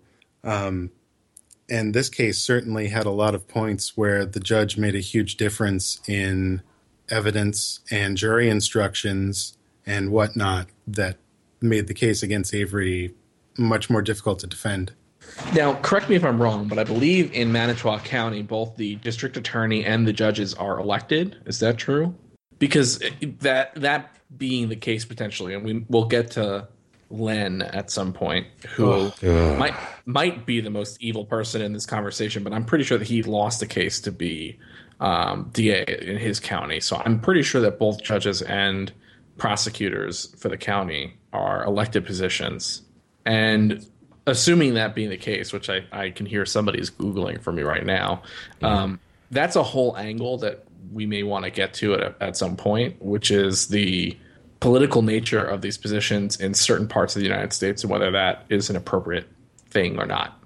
Because some places you elect judges and other places they're appointed. And some places you elect district attorneys and other places they are hired as part of the administrative executive branch of uh, enforcement. So I I think that's an interesting thing to the extent to which being political impacts or does not impact this case. Yeah, so the trial starts, um, and it's the end of no, it's uh, mid January uh, when Steven Avery pleads not guilty uh, or pleads innocent. Then, in about one month later, uh, Wiegert and Fassbender start interviewing Brendan Dassey, and finally, on uh, t- about ten days later, on March first, they get him on videotape admitting that he and Steven um, committed this crime. And this is seen as a huge break in the case, right? I mean, they do a huge press conference where they describe the brutality of the events as told to them by Brendan Dassey and how much has come to light and assert that physical evidence on the scene has confirmed the story that Brendan Dassey has told. Um, this piece in particular, I think, is something that was always unclear to me as to what exactly they're referring to. I think it's the next thing on our list to talk about. But um, Brendan Dassey, who also has an IQ of approximately 70, like his uncle Steven Avery, is uh, a key figure in sort of filling in the supposed events, both from a narrative perspective, but also from a um, motive perspective. Because at this point in time it doesn't really seem clear. Stephen avery's got a million dollar lawsuit coming through. He is just released a couple years ago. He's got a fiance this is a random woman who's coming to his house. Why the heck it, would he even do this which continues to be a question in my mind which uh, is never really resolved but brendan dassey is the one who starts to create a story that at least can be told to a jury and might begin to make sense and becomes really critical to how the police construct their understanding. Real time follow up. They are in fact elected, the judges. So, how do you feel about Brendan's confession?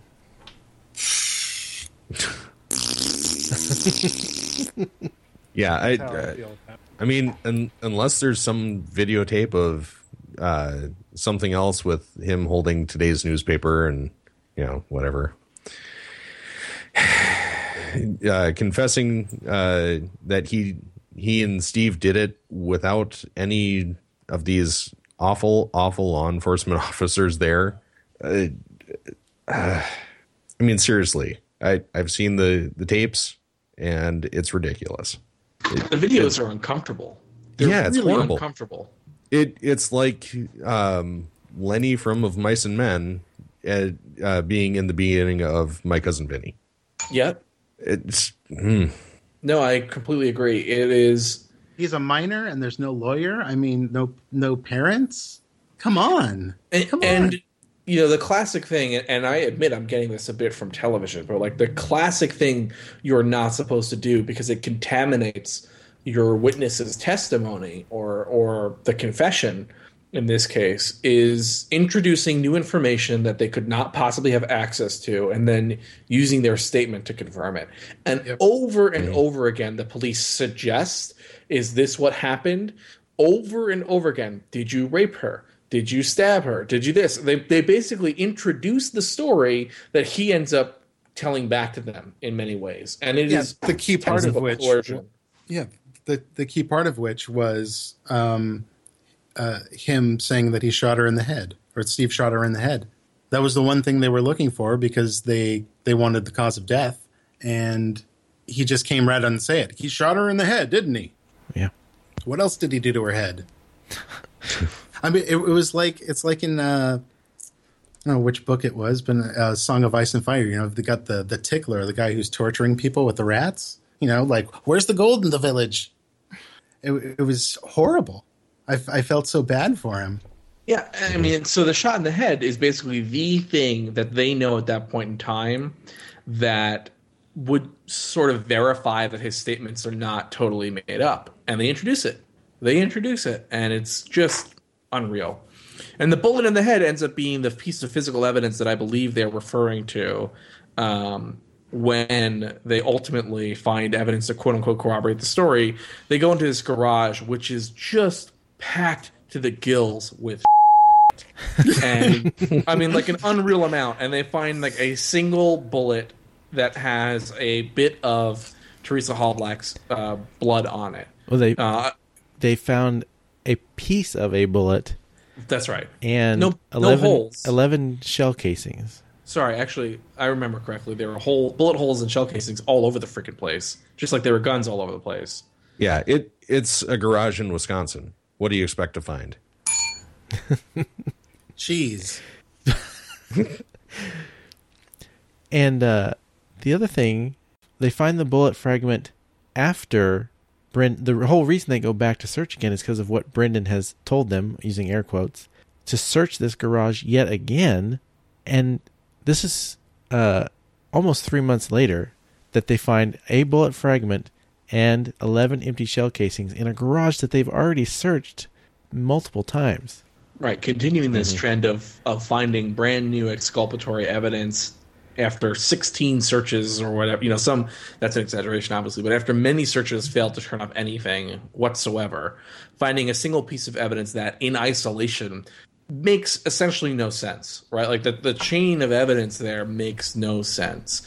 The key doesn't make any sense how it could get there. It doesn't make any sense that his DNA is on it and Teresa's DNA is not on it, and that they wouldn't have seen it after the three previous times. The bullet, it's the same thing. Why is there one fragment of one bullet in this location with a little bit of blood in the middle of all this crap without a single bit of evidence that you could not?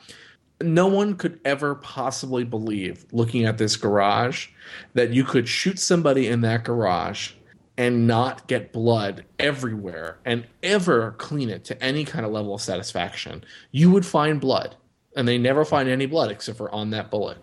Shot her supposedly five times with a rifle. And yeah, In the Close head. range. and no no blood found anywhere except on a bullet fragment.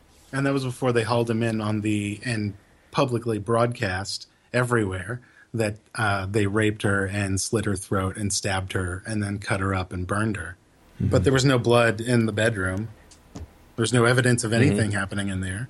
And so then they the- had they had so many different stories, so many different narratives about how this even happened, and then they coerced some sort of story out of this poor kid without a lawyer or a guardian present, and somehow all of this just flies through the trial with no problem.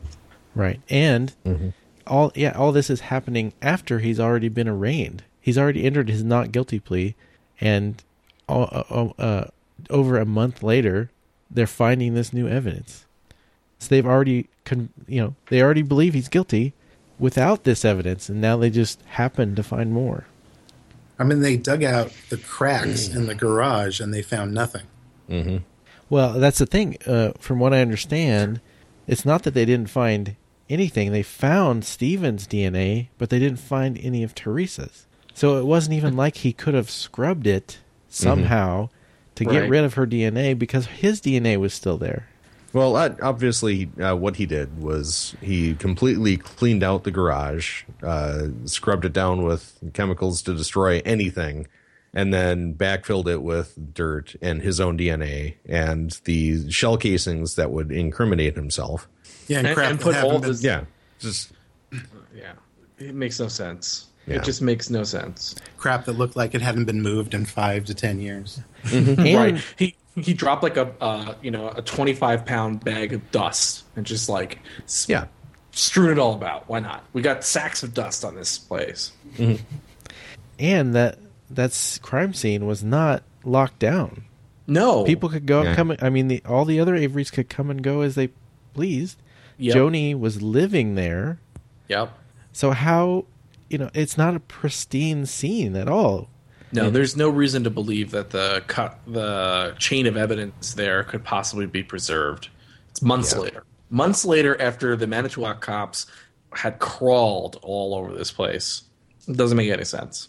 Yeah, and I mean that that extends to the uh, finding the bones in the in the fire pit too. You know, basically people just going out out there with spades and shoveling loads of stuff into buckets and then coming back, dumping it out onto a sifting table.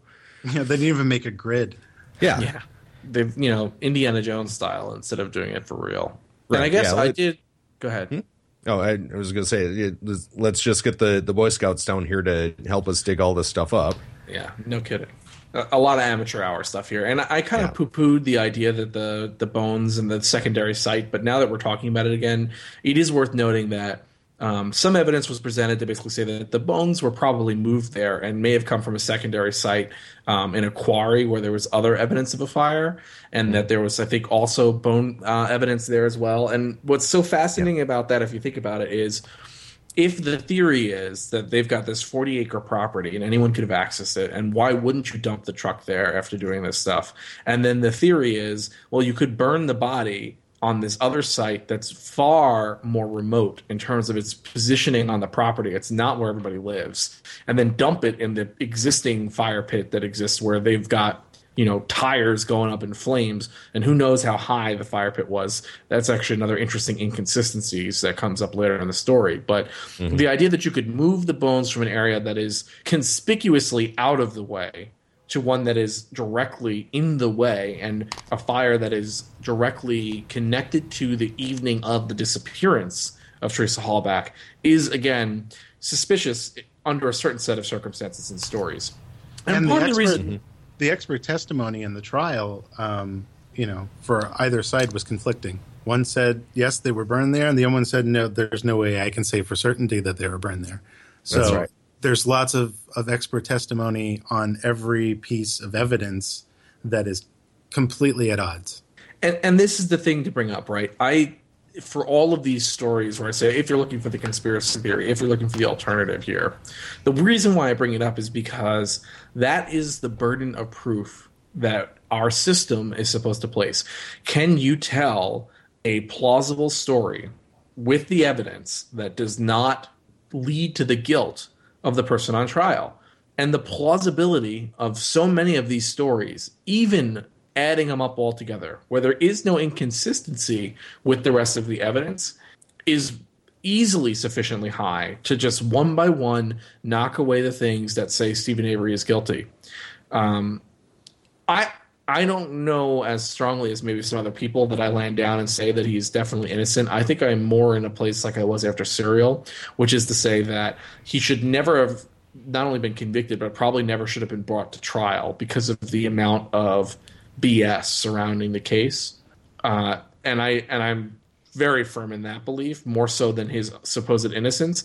And, and this is the thing that is just unreal is that over and over again, it is clear how the evidence could tell a very different story. And yet, there was a jury out there, probably a big piece of this is the judge, like we talked about in the jury instructions there. But there is a jury out there that convicted him, and no set of appeal ultimately is successful to bring this case back to a courtroom. Yet we're faced with these easily explained by other means bits of evidence. Easily. I mean, this is, I'm not a freaking detective. It's not, this isn't complicated to figure out how things could have gone differently in this case whatsoever. I'm just thankful they don't have the death penalty. Yeah. Or if they do, it wasn't sought because um, it's kind of the worst case scenario. So now that Brendan has confessed to this and uh, he realizes he's not going to get to go home and watch WrestleMania, um, now he uh, is on trial. I mean, this is Wisconsin. What are you expecting? Cheese. he now gets himself an attorney uh, assigned to him. and, by, Jerry Lundegaard. uh, Len Kachinsky. Also known as Evil William H. Macy. I I still can't believe he actually set him, uh, set up a Twitter account. Just not good at critical thinking. Really? I mean, he's like the most incompetent, the most incompetent person I've ever seen committed to film, like doing their job so poorly. Like he, it is amazing, amazing how incompetent of of a defender he was. Yeah, yeah, and they uh, they moved to dismiss him once and were denied. Right? Yep. Yeah, Again, the judge. yeah. Len Kachinsky. Were we done talking about him? Well, I what else is there to say? He's just awful. And for some reason, sends his investigator to get yet another confession out of Brendan Dassey, which I don't understand. They already had a confession. What, what, how many how many times are they going to get a confession, and why is his own lawyer sending someone to get a confession from him? Yeah. Uh, it it seems pretty obvious to me that uh, Kachinsky thought he was guilty, um, and I think he was just trying to to work on getting a um, plea bargain. So, but they knew this was. I mean, they recorded it on purpose. I don't. I don't understand. How, well, how did they think it was going to look? What in what world does does it seem like that was ever a good idea? Yeah, having an investigator say, "Look, just tell me you did it, and things will be okay." To somebody with that low an IQ, I mean, there there's not there aren't going to be that many different outcomes for this. Do you have anything else about Kachinsky? Kachinsky, Well, I already said I thought he was the most incompetent person ever, right? right? That pretty much It covers bears it. repeating. I mean, uh, like a presumption of guilt or innocence, you know, maybe as as a defender you have some kind of bias or idea, but you know your your job is to um, is to defend this person no matter what. I mean, that's your job. You at some point chose to do this for a living, and he he did the opposite of what he was ethically and um, everything that he was supposed to do, he did the opposite of. And I think he's, I don't know, I, I don't know where he is now, but I, you know, maybe he should be disbarred even because it was just, it was such a gross representation of what he should be doing when he was almost working for the prosecution. Mhm. and they show him coming out of a meeting with um, the, the the investigator. What was his name? Um, Fassbender. He comes out of this meeting with Fassbender, and immediately uh, O'Kelly, his investigator, goes and gets this another this new confession. Yeah, I think Fassbender is evil. Yeah. Uh, apparently, the Sisson and Kachinsky Law Office has uh, one and a half stars on Yelp. I saw that, and uh, you cannot con- you cannot review it currently. Yeah. Weird. But th- this guy has been practicing law since this happened. And none of his clients probably have any clue. Well, they probably do now. Now they do, yeah. Yeah. So let's talk about some of the other actors in this. Um, we have Ryan Hillegas, who was Teresa's ex-boyfriend, They dated since high school. Um, apparently, never considered as a suspect. Yeah, he was he the one that um that Brendan's brother saw like they they were passing on a road or something that was No, supposed that- to Um, what? are, th- no, are you talking about his his later stepdad? It, uh, I might have the the uh, relationship mixed up, but uh, there was somebody who um, testified, last name Dassey, uh, looked like he was maybe early twenties. Oh, Bobby, Bobby Dassey, his brother, Yeah, Bobby, right? Brendan's brother. Hmm. Yeah, so wasn't um, Hillegas the the one like they they uh, based the timeline on when Bobby passed somebody else, uh, you know, going opposite directions on the road in front of Avery's house. Yeah, that was his um, later stepfather, right? What was his name? Uh, Tadych. Tadych, yes. Oh, okay, okay, the guy with the mustache, okay. yeah, that one guy. right? Okay. Yeah, I think he married their mom, right? Yeah, there, he was step their stepdad. All right. So So- he, he it's okay. He was uh, never really considered as a sp- suspect and was actually in charge of the search parties, uh, which you know I've seen that happen where someone close to the to a victim or I suppose possible victim will organize the search, but they've generally already been ruled out as a suspect on some sort of alibi or some other grounds. Um, you know that you you can't have s- someone who was possibly involved leading the search parties. That doesn't make any sense. Well, I think that's very common. What what's very common. You know, anyone who's close is leading a search party, whether they're guilty or not. The, you know, you pull the old Dick Cheney maneuver. Go shoot him in the face. Well, there is that. No, I mean, you know, you establish your search party, and you can't find anyone better than yourself. Yeah. Okay. There we go.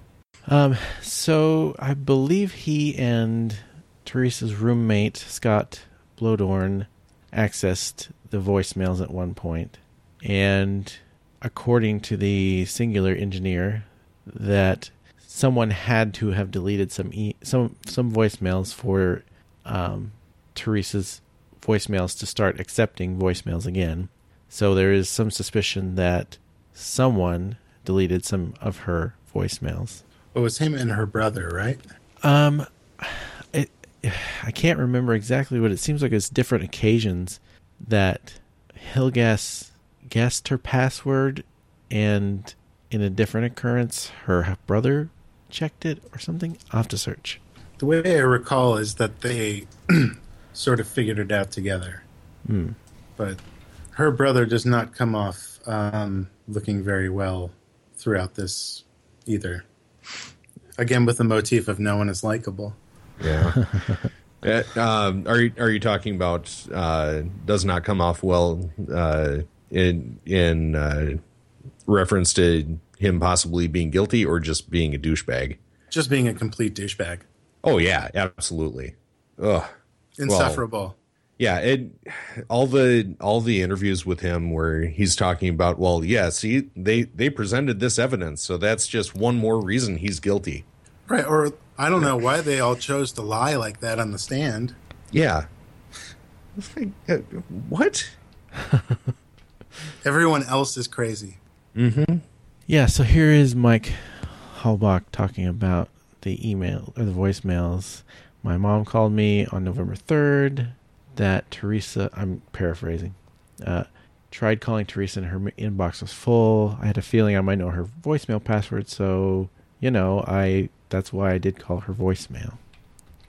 Um, I can't, I don't see where the boyfriend was there at the time. Yeah, it was her brother. Ugh. Yeah, so the the brother accessed the voicemails through the voicemail system, and I and Hillegas accessed it through accessed her wire, Cingular wires account through the website. Okay.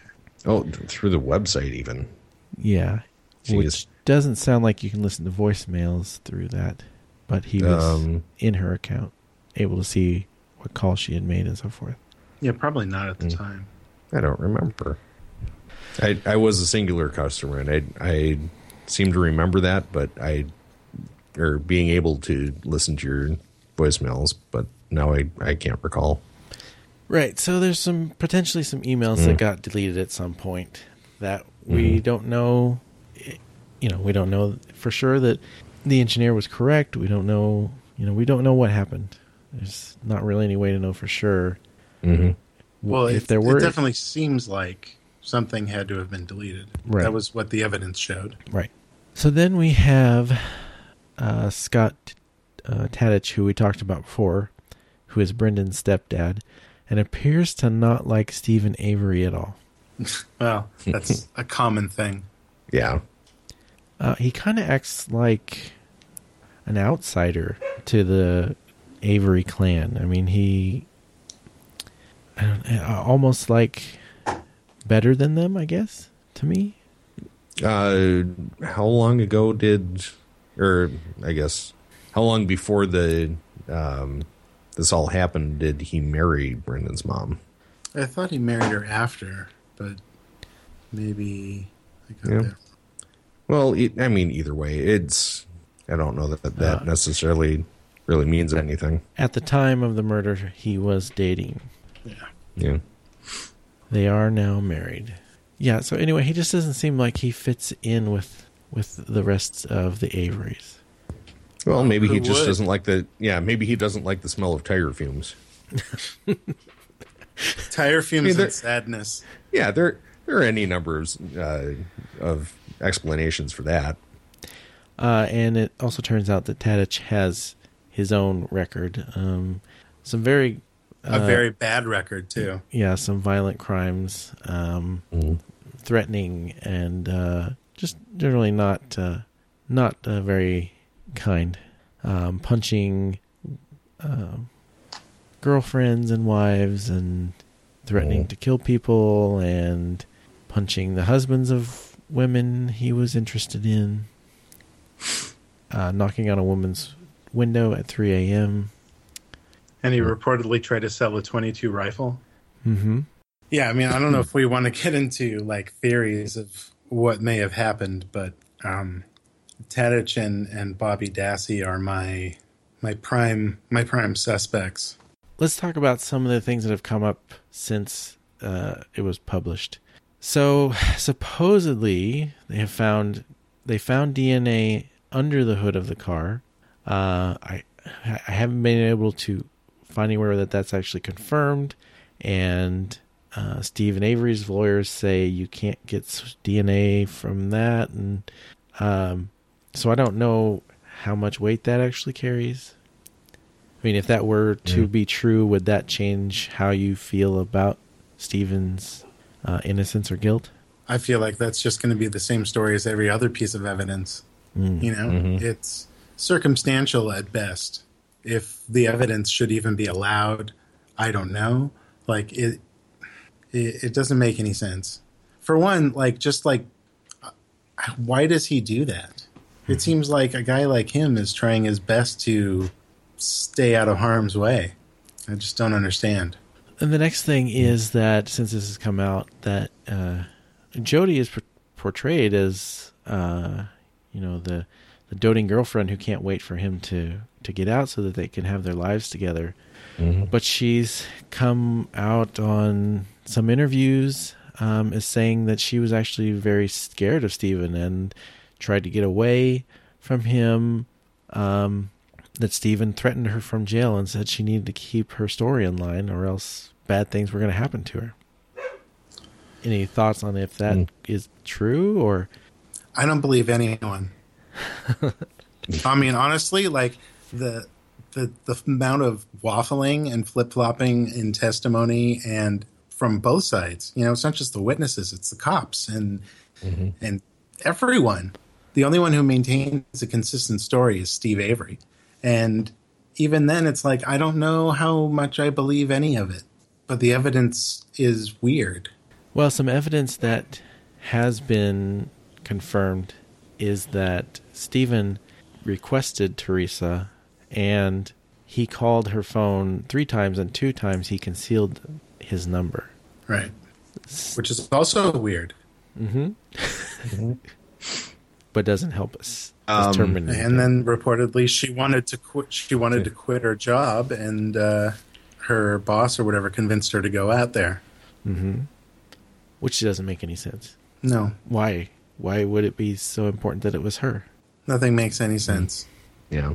I mean, to think that like Brendan Dassey and Steve Avery are capable of cleaning a crime scene or setting up like some sort of way to shoot someone with a rifle at short range and not get blood everywhere and not leave anything behind is mind boggling. Mm-hmm. It doesn't like fit with my view of the universe. Yeah, the definitely the uh, the story that the uh, prosecution put together makes absolutely no sense. I I don't see any way that it, it went down the way that they say that that it did. and they pretty much convicted the two of them on different stories. Mm-hmm. Which also is insane because if Brendan's trial had come before Steve Avery's, there's no way. Yeah. Let's wrap it up with the with some final questions here. Nick, do you think Steven Avery killed Teresa? I hope not. I, I, but you know, I don't think so. But I'm not like 100% sure of anything. Harold? Uh, based on what I've seen, I don't think so. But uh, the vast majority of what I've seen is also uh, produced by people who don't think he did it. Um, and it, it's just too hard to say. But like like I said, I, I don't think there's any way that it happened like the prosecution say it did. So was Brendan Dassey involved, or was it all fed to him, and he he actually has no knowledge of what happened? I, I who knows? I mean, I, you try to get like inside his head, and it's like, you ever watch Thirty Rock? Mm-hmm. And there's an episode where you like see things from Kenneth's point of view, and like everybody's a muppet. Mm-hmm. I just think um, that he has no idea what's going on. He had no idea when he was brought in, and when he gave this story, or you know, just agreed with what the cops were saying, that he, he was going to go home. Like it, it, I don't understand how he could even stand trial. Mm-hmm. Nothing he said was consistent, and certainly there was no evidence. They didn't find his stuff anywhere. Well, I realized I forgot to give my answer of if I think Steven Avery did kill Teresa, and I I do feel like he was involved in some way. I I did uh, even just the proximity that he had to everything that happened. I feel like he was at least aware or or something.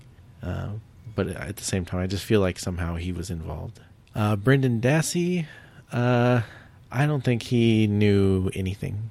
I I feel like even I don't think he was there. If he saw anything, there's no way he like if he saw just random pieces of evidence.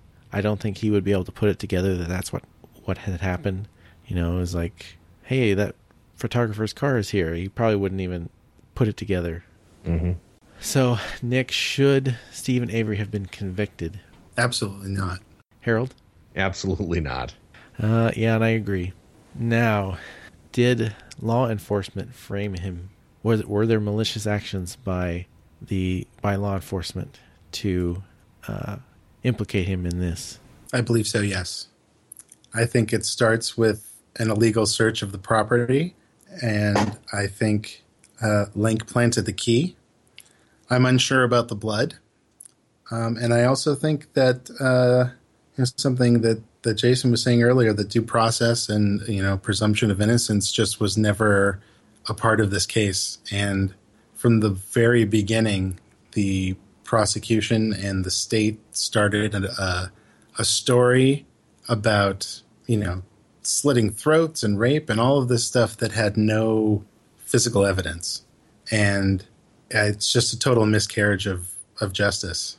Uh, being that I I don't know if he killed her, I, I can't tell if they framed him for it or not. But um, at the very least, there was uh, severe incompetence uh, involved. Um, and I, I have to think there are at least a few people who kind of fudged some stuff.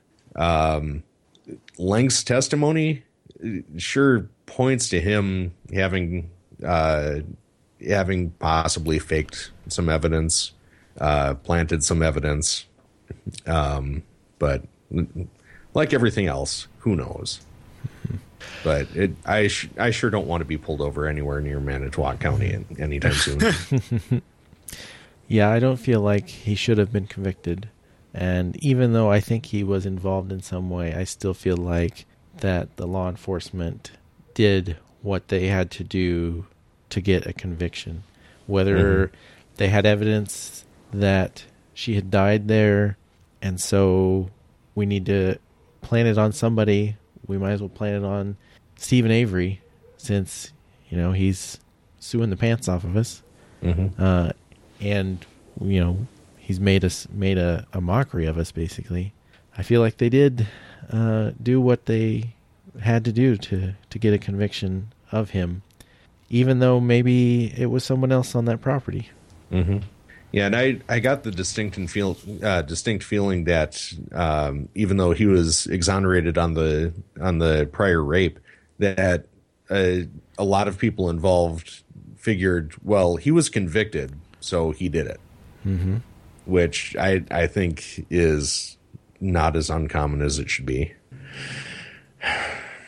It's a very unfortunate situation all around. Yeah. And uh, as I was saying in Slack earlier, it uh, definitely seemed very Wisconsin to me. Well, you know, one of the first things they uh, they teach you when you're in like pre law or thinking about going to law school is never talk to the police without a lawyer. And it doesn't matter if you're a witness or you know, you just you do what you're told and that's it. So it should be a lesson to everyone. Mm-hmm. Never ever talk to the police without a lawyer. All right. They will get you one. Well, hopefully they get you a good one.